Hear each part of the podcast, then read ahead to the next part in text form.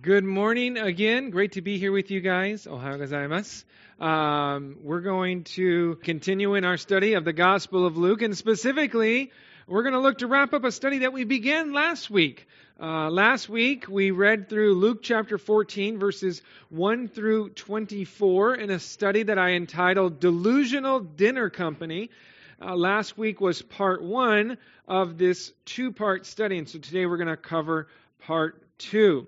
In our text, we read about what happened one particular Sabbath when Jesus was invited over uh, for dinner at the house of one of the rulers of the Pharisees. And while at this dinner, Jesus interacted with a number of different people and people groups. Some of these people uh, were delusional. Okay, not delusional as in they had uh, a mental disorder of some kind or they were psychotic uh, or suffering from psychosis. Uh, these people were delusional in their thinking, in their beliefs. They had either been tricked or deceived into thinking something that wasn't true, that, that wasn't based in reality. Someone who is delusional believes something to be true and to be real, even when it is actually false. And that was the case for many of these people. While at that dinner party, Jesus encountered different types of people that had held to beliefs or opinions that were completely false. And Jesus confronted their delusional thoughts and opinions. Now, for context sake, we're going to read our text in its entirety once again, kind of everything that happened that day at the dinner party. Uh, but we're going to focus in mainly on the last uh, part of it, the second part, the part we didn't get to last week. Uh, but don't worry, okay, if you weren't with us last week, or maybe you've already forgot. Uh, hopefully that's not the case. But if so, uh, we are going to do a review. We'll take a few minutes just to kind of catch everybody up. I'll highlight the points that we made last week, and we'll continue to build off of those. So, uh, if you haven't done so already, open up your Bibles to the 14th chapter of the Gospel of Luke. And then once you're there, I'd like to invite you to rise to your feet in honor of the Lord and His Word. I'm going to read our text this morning from my Bible. I'm reading from the New King James Version of the Bible. If you're reading from a different translation, that's okay. I just do your best to follow along in your own Bible. Luke continues his narrative account of the life and ministry of Jesus Christ with the following in chapter 14, verse 1. Now it happened as he went into the house of one of the rulers of the Pharisees to eat bread on the Sabbath that they watched him closely.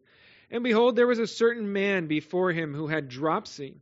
And Jesus answering spoke to the lawyers and Pharisees, saying, Is it lawful to heal on the Sabbath?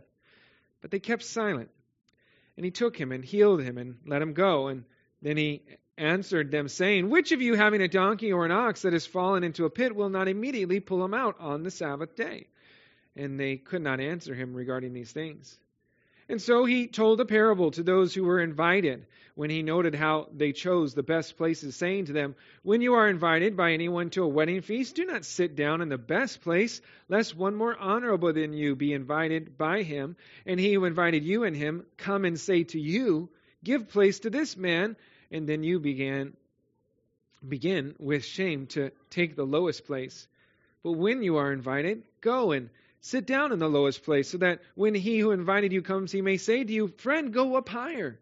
Then you will have glory in the presence of those who sit at the table with you. For whoever exalts himself will be humbled, and he who humbles himself will be exalted. Verse 12. Then he also said to him who invited him, When you give a dinner or a supper, do not ask your friends, your brothers, your relatives, nor rich neighbors, lest they also invite you back and you be repaid. But when, they, when you give a feast, invite the poor the maimed, the lame, the blind. And you will be blessed, because they cannot repay you, for you shall be repaid at the resurrection of the just. Now, when one of those who sat at the table with him heard these things, he said to him, Blessed is he who shall eat bread in the kingdom of God. Then he said to him, A certain man gave a great supper and invited many, and sent his servant at supper time to say to those who were invited, Come, for all things are now ready. But they all with one accord began to make excuses. The first said to him, I have bought a piece of ground, and I must go and see it. I ask you to have me excused. And another said, I have bought five yoke of oxen, and I am going to test them. I ask you to have me excused. Still another said, I have married a wife, and therefore I cannot come. So that servant came and reported these things to his master. Then the master of the house, being angry, said to his servant, Go out quickly into the streets and lanes of the city, and bring in here the poor and the maimed and the lame and the blind. And the servant said, Master, it is done as you commanded, and still there is room. Then the master said to the servant, Go out into the highway and the hedges and compel them to come in, that my house may be filled. For I say to you that none of those men who were invited shall taste my supper. That's the word of the Lord for us again this week. We'll pray and ask God to lead us through it. Father, we give you uh, this time in this uh, study, asking, Lord, that as we've opened up our Bibles, Lord, that in turn that we will have opened up our hearts and our minds uh, our eyes, our ears, that we might receive all that you have for us. And so, Lord, uh, speak to us through your word. Lord, uh, mold us and shape us. Give us wisdom to understand the context of these words that were shared uh, amongst these dinner guests. And Lord, give us wisdom on how to apply them to our own lives, that we might grow in our understanding of who you are and what you'd have for us. So we give you this time of study. Uh, we ask for your blessings and continued presence. In Jesus' name we pray. Amen. Amen. You may have a seat. So I'll take the, you know, a few minutes just to review, get us kind of all caught up and on the same page. Uh, for those of you who were here last week, um, bear with me. Okay, uh, it was the Sabbath. Jesus had uh, no doubt enjoyed gathering together at the local synagogue for a time of worship and scripture reading. And afterwards, it would appear that he was invited over for a meal at the house of a very prominent man from the community, a, a particular ruler or leader or chief, your translation may read, amongst the group of Pharisees. Jesus received the invitation. He came to the ruler of the Pharisees' house despite knowing the evil intent of his heart and the hearts of the other Pharisees and religious leaders in that place. And we noted in our study last week how Jesus was not afraid to confront people who were in error with the truth. Okay, he did not shy away from sharing the truth, even if it was something that was completely contrary to some to what someone believed or, or thought. He was very bold. He understood their need for truth. He was not afraid to speak forth the truth. And, and Jesus serves as a wonderful example to us in that manner. We too should be bold to share the truth with the world around us. This world needs the truth of the gospel, and we cannot be afraid to share that truth. Paul wrote to the church in Rome, I am not ashamed of the gospel of Christ, for it is the power of God to salvation, for the Jew first, and then also uh, for the Greek. May we boldly, unashamedly proclaim the gospel message of Jesus Christ to the world around us. Well, as Jesus showed up, he was immediately met with a man that had dropsy, a medical condition that causes excessive uh, fluid retention and swelling that can cause a great deal of pain. The religious leaders had no doubt planted this man as a trap to try and get Jesus to do or say something that they could then use against him and discrediting him or getting people to turn away from him. They thought that they had him trapped. If Jesus didn't do anything for this man, well, they would be able to then uh, use that against him and show uh, to all the people that were there that he was someone who didn't really care about the hurts of the people. And he didn't care about the needs of others. That he was you know heartless and without compassion. But if he did do something, if he did show compassion and reach out and heal the man, well, then they could accuse him of breaking their religious traditions and the customs, for healing was considered work, and work was not be, to be performed on the Sabbath. And so he said, hey, you know, we've got him, right? Either he won't do it and we'll accuse him of being heartless, or he will do it and then we'll accuse him of breaking the Sabbath. Well, Jesus very cleverly responded to the religious elite by asking them a very simple question. He said, Is it lawful to heal on the Sabbath? And Jesus knew that he, he was not violating any part of the Sabbath law as, as God gave it. Because it was the religious elite that had taken God's law regarding the Sabbath day of rest and through their own interpretations, through their own man made traditions, had turned it into a day of burdens. When they remained silent, Jesus showed compassion and he reached out his hand and he healed the man of his medical condition and sent him on his way. And before the religious elite could even say anything to Jesus, he once again questioned them. And he said, Which of you, having a donkey or an ox that has fallen into a pit, will not immediately pull him out on the Sabbath day? Jesus knew that they had provisions within their own interpretations and their own man made traditions to make special allowances for certain work that wasn't permitted on the Sabbath.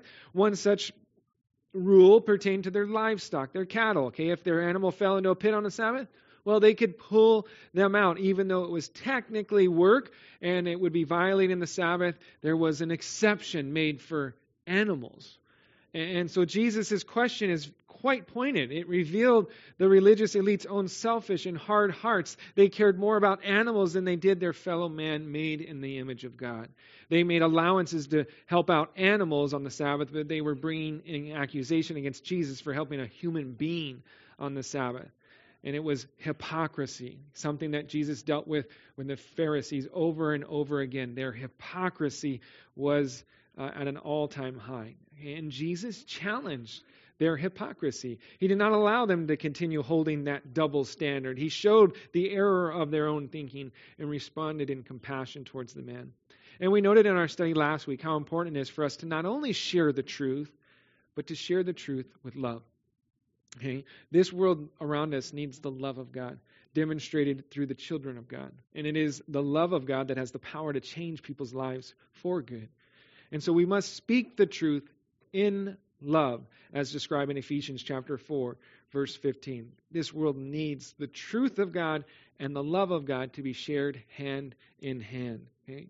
Well, after he was done with the religious elite, Jesus turned his attention toward the ambitious guests that were seeking out the best seats in the house for the dinner party. Jesus shared a parable about an ambitious guest and spoke of how we shouldn't take the best seats available when invited to a wedding uh, feast, a, a wedding banquet, but to take instead the lowest seat. Because if we take the high seat, we may be asked to leave if someone more prominent or more deserving of that seat comes along. You would then have to endure the shame and the humility that would come with being asked to give up your seat. Jesus said it's better to start at the bottom and, and uh, take a humble approach to things. It could be that the host of the party may come along and, and raise you up to a more prominent seat, but maybe not, and that's okay. That's not the emphasis. You see, the point of the parable was to teach the need for humility. Okay, these people thought they could be exalted by rubbing elbows with the most, uh, those who sat in the most prominent seats, in the best seats. But Jesus taught that exaltation comes from the Lord. And that it is the Lord who will humble those who seek to exalt themselves, but will exalt those who humble themselves. James chapter 4, verse 6 reminds us that God resists the proud, but he gives grace to the humble. And in our study, we noted how humility involves surrendering ourselves and all that we have to the Lord in His service, and how Jesus was the ultimate example of humility as He humbled Himself and He left His home in heaven to come dwell among us as a man, and then to lay down His life for us upon the cross of Calvary in fulfillment of God's great redemption plan. Jesus humbled Himself here on earth, and God exalted Him up in heaven giving to him the name that is above every name, that at the name of Jesus every knee should bow, of those in heaven and of those on earth and of those under the earth, and that every tongue should confess that Jesus Christ is Lord to the glory of God the Father. Jesus taught us our need for humility in God's kingdom. As we go out and we share the truth of God with the love of God, we must do so humbly before our God. We don't come across as high and mighty when we share the truth in love. We do so humbly. Okay, hoping that they may respond to the gospel message, that they may turn from the deception and the lies that they've built, lies that they have built their lives upon. And that's where we left off. Okay, so we built up those three points. Okay, that idea of how do we address people who are uh, delusional, who have lived their lives in such a way, building their lives on false beliefs and false opinions. You know, we come to them with the truth. We come to them in love. We come to them in humility and we're going to pick up with the rest of the account here. Okay, we looked at the delusional religious elite in verses 1 through 6. We looked at the delusional ambitious guests in verses 7 through 11. And we pick up the rest of the account by looking at two more groups of people in our text. First of which we're going to cover is the selfish Pharisee in verses 12, 13, and 14. And then we'll wrap up our study by turning our attention to the presumptuous Jew in verses 15 through 24. So take a look at the text pertaining to the selfish Pharisee that invited Jesus and others to his party for purely selfish reasons, as we'll see. Look at verses 12 through 14. Again, it says, Then he also said to him who invited him, When you give a dinner or a supper, do not ask your friends, your brothers, your relatives, nor rich neighbors, lest they also invite you back and you be repaid. But when you give a feast, invite the poor, the maimed, your translation may read crippled, uh, the lame and the blind. And you will be blessed, because they cannot repay you, for you shall be repaid at the resurrection of the just. So, after addressing the ambitious guests, Jesus turned his focus and attention upon the host of the dinner, one of the rulers of the Pharisees. Jesus told his hosts that when he hosts a dinner or a supper, not to ask his friends and brothers and relatives or his rich neighbors to come. The verb used here is written in the present active imperative with a negative particle in the Greek, which usually means to stop an act already in process. This was the norm for this guy. Jesus tells him to stop doing it. This is what you always do. You invite people over who are rich, your family, your friends, you know, and your relatives, those who are able to pay you back. Stop doing that, is what he's telling him. Now, was Jesus against getting together with family and friends? No. Okay, of course not, right? That's not the emphasis here. The idea is that this should not be the only type of dinners that you host. Okay, it's okay to host a dinner with family and friends, but it shouldn't be the only time you ever do something like this. And the reason Jesus told this host not to invite these people is because they can easily host you and they can return the favor, basically. We get the sense from the text that there were only two reasons this host had invited these people to this house. Okay? And none of them had to do with love. one, on one hand, there were probably people within the group who had invited him over to their house, and so he was simply returning to them the favor, repaying them for their own hospitality. It's like, okay, I owed you, now you're going to come over. I, you had me over, so now I'll have you over, kind of a thing. And then on the other hand, there were probably people within the group that the host wanted to put in debt to himself so that they would be forced to invite him to their next dinner or supper. Instead of hosting people as an expression of his love and, and his service, these dinners he hosted were nothing more than a way to settle accounts or to indebt people to him. This isn't love, okay, and this isn't the kind of hospitality that Jesus would encourage us to participate in. You know, we can see this sometimes. I don't know, maybe you've uh, been a part of this before how it plays out even in today's day and age. If you go out to dinner, perhaps, with some friends, and, maybe they pick up the bill, there could be a certain sense of obligation to return the favor the next time you get together. It's like, oh, you got it last time, I'll get it this time, right? And, that can be okay, but instead of getting together in love and, and simply enjoying fellowship, the motive for gathering simply becomes a means to settle accounts and to repay people for something that they did previously. It's like, oh, you know, you did it this last time, so I'm going to do this this time. And, and, and sometimes it can create an unhealthy relationship that masquerades as fellowship and love when it really is only driven by selfish motives. Okay? We need to be careful that we don't fall into this sort of trap of eh, oftentimes trying to one up one another and keep tabs with one another. Oh, you know, well, we went to a really nice restaurant last time, so well, I guess we have to take them out to an equally nice restaurant, you know, and we have to, it's, you know, I got to keep the balance, right? And, and, the emphasis becomes this balance of making sure that we're not indebted to anybody rather than just loving people and getting together and enjoying fellowship and not worrying about those things. Okay, if you want to bless someone and have them over for dinner, take them out to dinner, that's great. But don't use that as a way to try and coerce someone into returning the favor of you or making you feel make them feel obligated like they have to return that. Okay? That's not the intent of hospitality. Don't do things like this with the expectation that you'll be repaid. Just do it out of a sincere heart of love and, and generosity. You know, because it's just, hey, I, I want to do this. I want to bless you. Let me take you out. Okay? Not because, you know, okay, and you do you'll you'll get me in next time. No, no, don't worry about it. You know? That's why Jesus then tells the man to instead invite the poor, the maimed, the lame, the blind. These kinds of people would never be invited to these types of events. For one, they were often considered unclean or unholy. Uh, you know, the book of Leviticus has within it a provision for the sons of Aaron regarding any descendants of his who had any sort of defect, not being able to serve as priests before the Lord. Okay, it's uh, actually in Leviticus chapter 21, uh, verse 18, it states, For any man who has a defect shall not approach a man blind or lame who has a marred face or any limb too long, which is basically the same as maimed or crippled. People took this one rule about Aaron's descendants serving in the temple as priests, and they basically tried to apply it to everyone.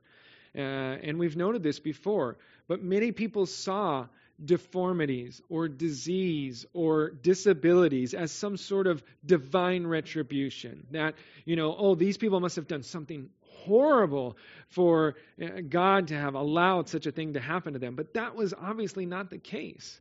That was what many people thought, though, and they believed during that day. And so you would never invite, you know, someone like a man with dropsy or a blind or the lame or the maimed to your thing. It's like, oh, they, they've obviously obviously done something wrong. Okay, uh, hidden sin, and so God punished them for that or something like that. And so they would not be welcome guests. But another reason these people would not be invited to these sorts of dinners simply because there was no way that they could ever return the favor. There was no way they would ever be able to reciprocate the offering. So it's like, well, I'm not going to invite you because you're never going to be able to do anything for me, right? It's not. Uh, it's more about what you can do for me. I'll have you over because, well, you can repay me, right? And I'm going to get something out of it. What's in it for me, right? Well, there's nothing in it for you when you just host people that can't return the favor, who can't reciprocate from a world's perspective. And so they would not be invited. Doing something like this, inviting the blind, the maimed, the lame, the, uh, the crippled, okay, uh, would be a genuine sign of love and generosity because these sorts of people would have no way of ever repaying you, of ever returning the favor. Now, it is interesting to consider the different times. I did a, uh, just a basic search through the Bible looking at different times when the blind, the lame, the maimed are, are listed together. And you'll find that oftentimes these are the people that the prophet Isaiah mentioned as the ones Messiah would be sent to. These are the people that Jesus ministered to. In Isaiah 61, verse 1, it says, The Spirit of the Lord God is upon me because the Lord has anointed me to preach good tidings to the poor. He has sent me to heal the brokenhearted, to proclaim liberty to the captives, and the opening of the prison to those who are bound. Jesus, when he first began his earthly ministry, he read from this portion of Scripture where Isaiah speaks of the Messiah ministering to the poor and to the broken and to the blind, and he proclaimed, Today this Scripture is fulfilled in your hearing. You see, when John the Baptist was even having second thoughts about who Jesus was and sent some of his own disciples to speak to Jesus, Jesus said, Go and tell John the things you have seen and heard that the blind see, the lame walk, the lepers are cleansed, the deaf hear, the dead are raised, and the poor have the gospel preached to them. These are the very people Jesus came to save. Okay, the same kind of people Jesus ministered to throughout his earthly ministry. Matthew's gospel tells us how great multitudes came to him, having with them the lame, the blind, the mute, the um, the maimed, and many others. And they laid them down at Jesus' feet, and he healed them. So the multitude marveled when they saw the mute speaking, the maimed made whole, the lame walking, and the blind seeing, and they glorified the God of Israel. Nobody else wanted anything to do with these kinds of people, but these are the people that came before the Lord on a regular basis. These were the outcasts, the broken, the unclean, the unwanted. And Jesus showed compassion and love towards them, and he touched their lives in powerful ways. They could never repay him.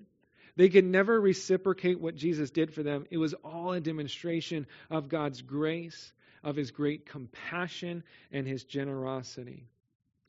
Well, Jesus stated that if this host would give a feast and invite those kinds of people, okay, the ones nobody else wants to invite, the ones that nobody cares about, okay, the blind, the maimed, the lame, the poor, then he would be blessed and repaid at the resurrection of the just. And, this is, of course, speaking of our eternal home in heaven, okay, the resurrection of the just. It speaks of living for an eternal reward, not an earthly reward. And the idea is quite clear. You can seek the favor and applause of man now and take your temporary reward here, or you can look to the eternal and store your treasures in heaven. Jesus said this in Matthew chapter 6. He said, Take heed that you do not do your charitable deeds before men to be seen by them, otherwise you have no reward from your Father in heaven. Therefore, when you do a charitable deed, do not sound a trumpet before you, as the hypocrites do in the synagogues and in the streets, that they may have glory from men. Surely I say to you, they have their reward.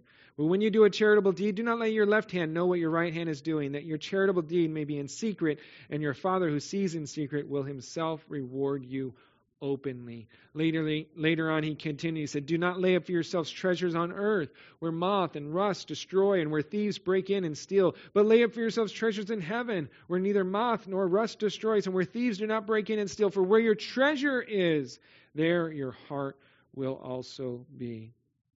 So you see, God basically says you can have it one of two ways, but you can't have it both. You could take your reward now and, and the applause of man that is temporary and fleeting, or you can store up your treasures in heaven and wait for that eternal reward. But you can't have both. You either get rewarded now or you get rewarded later. And the emphasis Jesus is pointing to is far better to store up your treasures in heaven Okay? Far better to live for the eternal reward than a temporary earthly reward. When we serve and minister to others with a pure heart, with an unselfish heart, God will see it, He will reward it, and we can serve others in that sort of manner. When we do so, we are storing up treasures in heaven, and we are looking forward to a far greater eternal reward in Christ. Well, this leader of the Pharisees, he was delusional in thinking that his hospitality was something to be admired or something that set him apart. Jesus challenged him to minister to those who couldn't repay him and to store up his treasures in heaven. Again, this is what Jesus modeled for us. He ministered to us not to get us to be indebted to him, but because he loves us. He came and he ministered to a bunch of people that could never repay him, never reciprocate to him what he gave to us. He was focused upon the eternal, securing a place for us in heaven so that we could be with him. And so, Jesus, he is the model of this as well. Let's turn our attention to this last section of our text where Jesus shares another parable pertaining to a banquet and guest and see what truths we can discover. Read with me just verse 15 to get us started as we'll be introduced to a presumptuous Jew that I believe was a bit delusional himself. Verse 15 says, Now when one of those who sat at the table with him heard these things, he said to him, Blessed is he who shall eat bread in the kingdom of God. Pause right there. Okay. Things at this dinner party, you guys, were probably beginning to get a little tense, a little serious. Imagine, if you will, you're there, you're part of the crowd. Okay, Jesus was invited in and immediately was met by a man with dropsy, a confrontation, a man staged to try and entrap him. Jesus quickly dealt with that situation by asking a few simple questions and healing the man and sending him on his way. Jesus had silenced the group of Pharisees and the lawyers. So the Pharisees and the lawyers, they're just sitting there brooding, silent, okay, not saying anything. Jesus then addressed a great many of the guests. He rebuked them basically for seeking the best seats in the house and trying to exalt themselves. Then Jesus turned to the host himself of the dinner party, rebuked him for only hosting the kind of people who could pay him back, and challenged him to love and serve the least and the lost, that they may store up, that he may store up treasures in heaven. It would seem like the only people Jesus hadn't probably rebuked in some form or manner at that place was probably the servants. But everybody else has already been kind of blasted in a sense. You know, he's come against them, he's challenged them. You guys are wrong in your thinking the Pharisees, the lawyers, okay, the ambitious guests, the, even the host. He's confronted every one of them. And so we get the sense that I imagine the tension in the air was palpable, okay? That it was like, okay, nice dinner party, huh? Laugh it off a little bit. When one of the dinner guests heard Jesus mention something about the resurrection of the just, he seems to use that opportunity to try and lighten the mood a bit and mention a, a happy thought. Hey, blessed is he who shall eat bread, or dinner is the idea, uh, in the kingdom of God. Now, in chapter 13, if you remember we're in our study, we read about how the Jewish people pictured their future kingdom as a great feast with Abraham, Isaac, and Jacob, and you know all the uh, Old Testament prophets sitting and dining together with the Lord. Isaiah the prophet speaks of a day where God will swallow up death forever, and the Lord will God will wipe away tears from all faces. Uh, the rebuke of his people he will take away from all the earth, for the Lord has spoken, Isaiah 25, verse 8.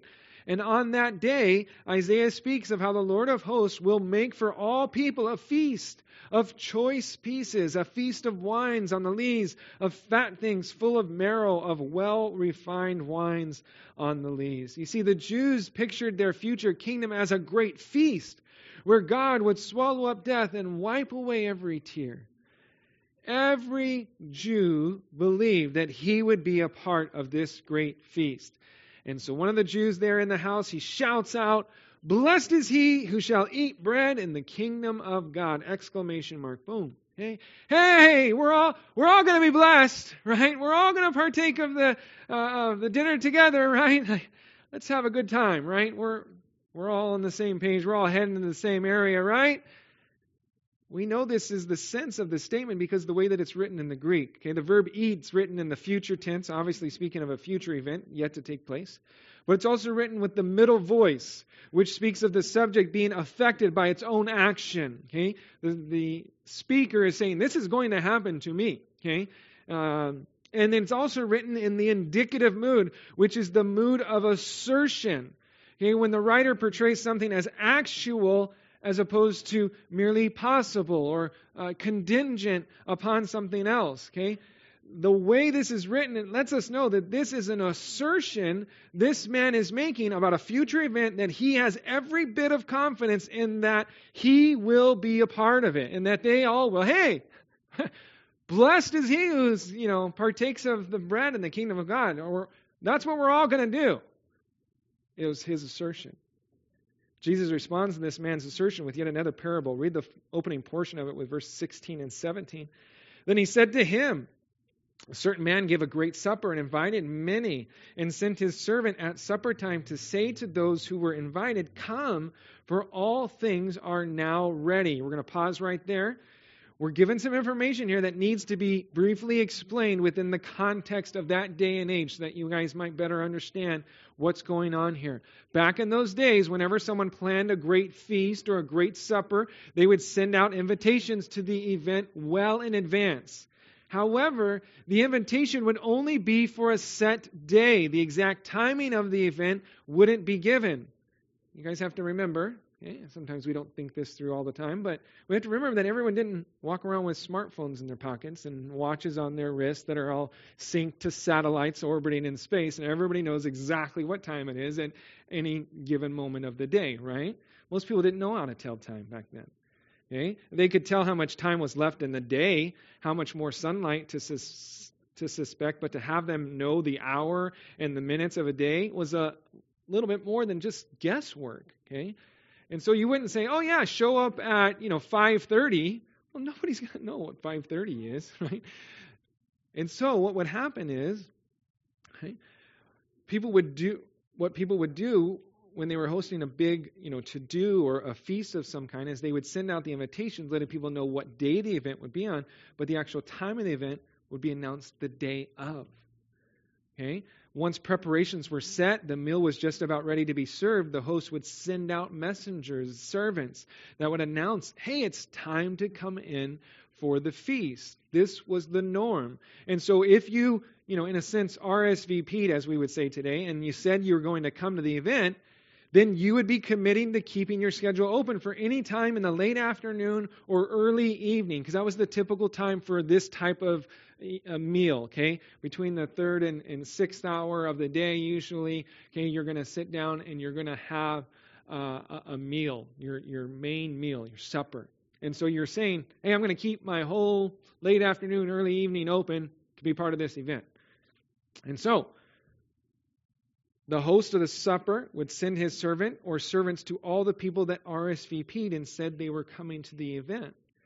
And so the description here of a certain man that invited many people to supper and then sent out his servant on the day of means that his servant would be going to houses of those who had RSVP'd and, and indicated they wanted to be a part of the event. The invitation would go out in advance. You would respond saying, Yeah, I'm interested. And then they would, Sir, okay, I'm going to, he's not going to send the servants to, to houses that didn't respond or to houses that said, I'm not going to come, he would only send the servants to the people that said, Yeah, I want to, I'd like to be part of that. And so we understand what's going on here. The host had made provisions for the meal, expecting them to be there based upon their earlier response. Though this is not explained in our text, this was the norm for how things would work back in that day and age. And so it helps us understand what happens here and, and how much of an affront uh, and, and uh, disrespect this is. It's very important that we understand that when it comes to what we read next. So let's take a look at verses 18 through 20. It says, But they all with one accord began to make excuses. The first said to him, I have bought a piece of ground and I must go and see it. I ask you to have me excused. And another said, I have bought five yoke of oxen and I'm going to test them. I ask you to have me excused. Still another said, I have married a wife and therefore I cannot come. All these people that had previously been invited and responded to that invitation, indicating they wanted to be a part of the event, all of a sudden started making all sorts of excuses to the servant that was sent to announce, hey, it's time to come on in. Okay, the, the, the meal is just about ready. We're setting the table. Come on over. And when you start to look at these excuses a little bit closer, you begin to see that none of them really make any sense. The first said that he had bought a piece of ground and that he needed to go see it. Uh, that ground is an idea of a large field. Whoever buys a, a piece of land without ever seeing it, right? Not very many people, right? Okay? If they have that much money to be buying fields without ever seeing them, first off, then, then what's another day, right? Like, why can't you just go look at it the next day? Right? Why do you have to go see it on this particular day when you've already said you wanted to be a part of the dinner party? Also, it's getting towards the end of the day. It's supper time. How much light are you, going to be left? for this man to actually go see his field. Okay? Not much at all, if any. And so this was a, a, very lame excuse this man tried to use for why he couldn't make it out and come with the servant. The second said he had just purchased five yoke of oxen, five pairs of oxen, so ten oxen in total, and that he needed to go test them. Uh, this is also a, a, bogus excuse. Okay, again, who's going to buy ten oxen without first examining them, without first testing them to make sure they were good, that they were strong? The idea behind the word test it, it speaks of examining and proving whether something is is worthy or of value or not. Okay, this man was a fool if he bought ten oxen without first looking at them and examining them for their value. And the same problem arises with this guy's excuse as the last guy, in that there was barely any daylight left in order to properly examine some oxen. So why does it have to be done right now? Right? And then the last guy mentioned asked to be excused because he had married a wife and was not able to come. You might think, what does this have to do with whether or not you can attend this dinner? And the implication isn't that he just got married, all right? For that would be foolish for him to RSVP to an event on the same day that he's getting married, right? if the invitation goes out, weddings were very elaborate, big to dos in, in it itself. So it's not like you're like, oh, I forgot I'm getting I got married. I'm getting married that day. You know, sorry, I RSVP. No, no, no. That that's foolish. The idea is he's already been married. He's recently married, maybe. Okay.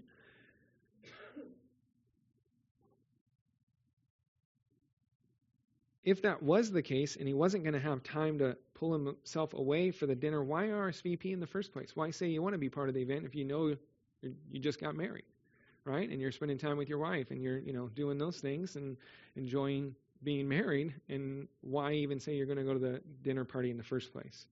It just doesn't add up. This excuse is a bad one, just as the others were. You know, these excuses, they, they seem lame because they are lame. Okay, when you kind of start to look at them and test them out and look at them and say, well, isn't it getting late? Like, what are you really going to be able to see? What are you really going to be able to test? What are you, you know, did you not know you were going to be married? You know, like, these don't make sense. The first excuse revolved around a business deal. He had bought a piece of land and needed to check it out. It's a picture of someone who had placed business and success, monetary value, and accumulation of riches above the Lord in priority. The second excuse involved the acquisition of possessions as well, but could also be seen as work responsibilities. He had a job to do, he needed to go test the oxen. You know, how many of us have been guilty of putting our work responsibilities above the Lord and His calling upon our lives? The third excuse was based upon a family relationship. You guys, family is important. Marriage is important, but they should never take the place of the Lord as our first and primary uh, priority. And how often do we use our family or other personal relationships as excuses for why we don't respond to the calling God has upon our lives? I've spoken to a number of people throughout the years that have used all three of these types of excuses and more. I can't get involved, you know, because of my family. My, you know, my kids are too young or my kids are too old. I've heard both. I'm not sure what is the prime age for uh, serving and plugging and answering the call, but you know, sometimes they're too young and sometimes they're too old. Or my wife's too tired. My husband isn't interested. Uh, work's just so busy, you know, and it's too hard to really uh, plug in and, and get involved. Or, hey, you know, I even talk to people like, I can't wait till I retire, you know, and I can just serve the Lord, and, you know, that'll be the day, right? People use these kinds of excuses all the time when it comes to why they are not responding to God's calling upon their life. And really, they're just excuses. Things that we use to, to justify our own unwillingness to respond to God's invitation and call. And we look at these look at these excuses and say, oh, these are so lame, but we use forms of them all the time. We have to realize our own tendency to fall into this uh, trap as well. Let's look and see how the host responded to these excuses and what he does next. Read with me verses 21 through 24. We'll wrap this all up. It says, So that servant came and reported these things to his master, and the master of the house, being angry, said to his servant, Go out quickly into the streets and lanes of the city, and bring in here the poor, and the maimed, and the lame, and the blind. And the servant said, Master, it is done as you commanded, and still there is room. Then the master said to the servant, Go out into the highways and hedges, and compel them to come uh, in, that my house may be filled. For I say to you that none of those men who were invited shall taste my supper. The servant of the host returns, he informs the host, the master of the house, that those who had previously said they were interested in being part of the event have made other plans. They have been asked to be excused. The master of the house was angry when he heard that these people had refused the invitation to come to the dinner. Remember, the idea is that they had already expressed an interest in coming. The host was planning and preparing for them to come. It wasn't like they could just, you know, save the leftovers in the refrigerator, right? And say, oh, okay, no big deal. We'll just, you know, we'll eat this over the next couple of days or whatever. No like part of the planning and preparations, and you know how many people are going to be there. You got to butcher your animals and prep it and make all the food and preparations, and it's going to be eaten and consumed at that party. Is the the sense and idea. It was a huge insult. It was a sign of disrespect to say that you were coming and then back out after last hour, basically, right before, hey, I've made everything for you. Every single provision's been made for you. It's all ready. Why don't you come on in and enter in? Oh, you know what? Something's come up. I'm going to hit the road. What? that is extremely disrespectful, extremely an affront, okay? And so, in response to this rejection of those first guests, the master decides to offer up their place at the table to those in the city who had nothing to offer the poor, the maimed, the lame, and the blind, the same people that Jesus had exhorted the ruler of the Pharisees to invite to his house. And after doing so, there was still more room at the table for more guests. And so the master of the house instructed his servant to go into the highways and into the hedges. The wording here suggests going outside the city, towards the surrounding region, into the countryside. Now, specifically, the word hedges speaks of a fence or a hedge bush that was usually surrounding a vineyard. And for all intents and purposes, it served as a wall or a partition of sorts. And it could very well be that this is a play on words. Okay, because it is equivalent to the middle wall of partition that's spoken of in Ephesians chapter 2, verse 14. There, Paul writes how Jesus himself is our peace, who has made both one and has broken down the middle wall of separation. If you're not familiar with that portion of Scripture, and he said this in context to the Gentiles and the Jews being brought together as one in the faith. And so the servant would have to compel those who were outside the city amongst the hedges to come in because they were normally never would be welcomed at such an event. We look at the relationship between the Jews and the Gentiles, and we can understand uh, why he would have to compel them because the Jews didn't have any interactions or whatsoever with the Gentiles. This was something totally new. It would come as a shock to these outsiders to think that they could come in and participate in a dinner fellowship like this. And so it would take much compelling from the master's servants. But I want you guys to know the main goal of the master The main goal of the master is that his house would be filled. Okay? That he didn't want a single seat left empty. He made provisions for as many as wanted to come that would respond to the invitation. He wanted every spot to be taken up. He wanted his house to be completely filled. Okay? It didn't matter where you came from. It didn't matter what your background was, whether you were rich or poor, whether you uh, were weak or strong, whether you were lame or blind. Okay? It did not matter. All were welcome in the Master's house. And the interpretation of this parable is quite clear to understand, you guys. Jesus is speaking about the kingdom of God here. The master of the house is the Lord. The dinner party is, I believe, the marriage supper of the Lamb, the uh, glorious celebration of all who are in Christ that will take place in heaven.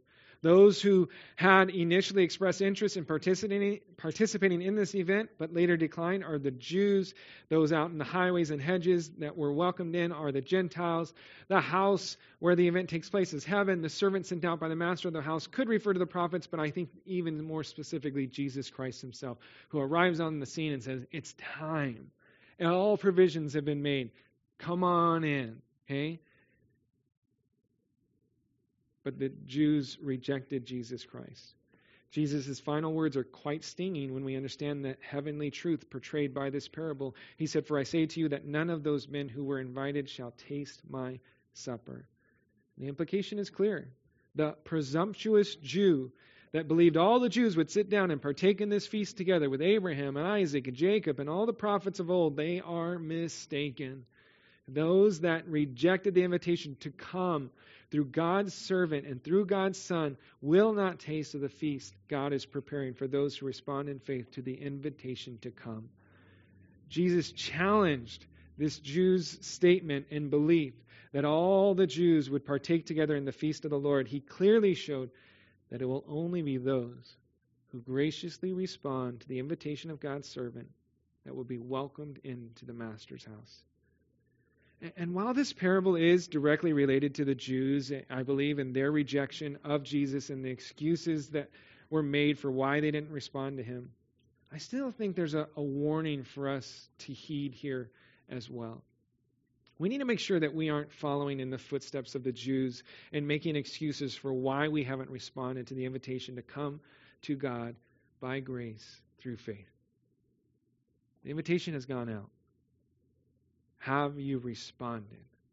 Have you RSVP'd for your spot at the dinner table? Do not put it off any longer. Stop resisting. Yield your heart and your life to the Lord. God's invitation to his banqueting table is the most important invitation you will ever receive. Okay, do not delay. Stop making excuses. I promise you, you will not regret responding to this invitation and claiming your spot at the dinner table of the Lord. Looking over this entire study, I, I want to just note something with you guys real fast as a matter of conclusion, okay? We see a great pattern for how we can confront others who we might say are delusional uh, in their thinking when it comes to Jesus Christ and God's plan for them. Those who have been deceived, those who have been led to believe lies uh, instead of the truth of the gospel we need to confront them. We need to confront people with the truth. But we share that truth in love. Okay? And we do so with great humility. Okay? We bring the message to the least and lost, and we urge them to consider the eternal, not the temporal. And we compel them as best as possible to respond to God's loving invitation. That's how I believe God would have us to reach out to those who don't know the Lord, to the lost, to the least, that we would do so with the truth, that we would do so with love, that we would do so with humility, that we would bring that message to the least and to the lost, that we would emphasize the eternal and not the temporary, and that we would compel them with everything that we have to respond to God's gracious invitation. And I believe if we will look to that pattern and follow it, God will use us to welcome and be part of inviting people into his kingdom. Amen? Amen. Amen. Let's pray. Father, we thank you so much for your word. We thank you for the work that you've done, and Lord, even this uh, pattern that we see, how you were not afraid to confront these people who had um, the wrong beliefs, they had the wrong ideas, they had built their lives upon uh, lies and traditions of men that were just not accurate, Lord. And, and Lord, you didn't uh, tiptoe around it, but you shared the truth boldly. Lord, you did so in love. You exampled humility for us. Lord, you uh, brought that message to the least, to the lost, to anybody that would hear it, Lord. And you focused upon the eternal and you compelled them, you compelled us to respond to that invitation. Lord, I pray that if there's anybody here that's yet to respond to that invitation, Lord, who's yet to RSVP for their place at the dinner table, Lord, I pray that today would be the day that they do so, that they would surrender their heart and life to you, and that they would know that their sins have been forgiven, that they would know that they have a place secure with you in heaven because of what your Son, Jesus Christ, did for us. And Lord, I pray do that work in our hearts and lives. For those of us who have our, our SVP secure, Lord, we thank you that it is secure in your hands, that our place is um, set. And Lord, uh, we long for that day that we will be with you. But until that time, Lord, I pray that we'd be used to bring as many people with us to the party. We pray and ask this all in Jesus' name. Amen.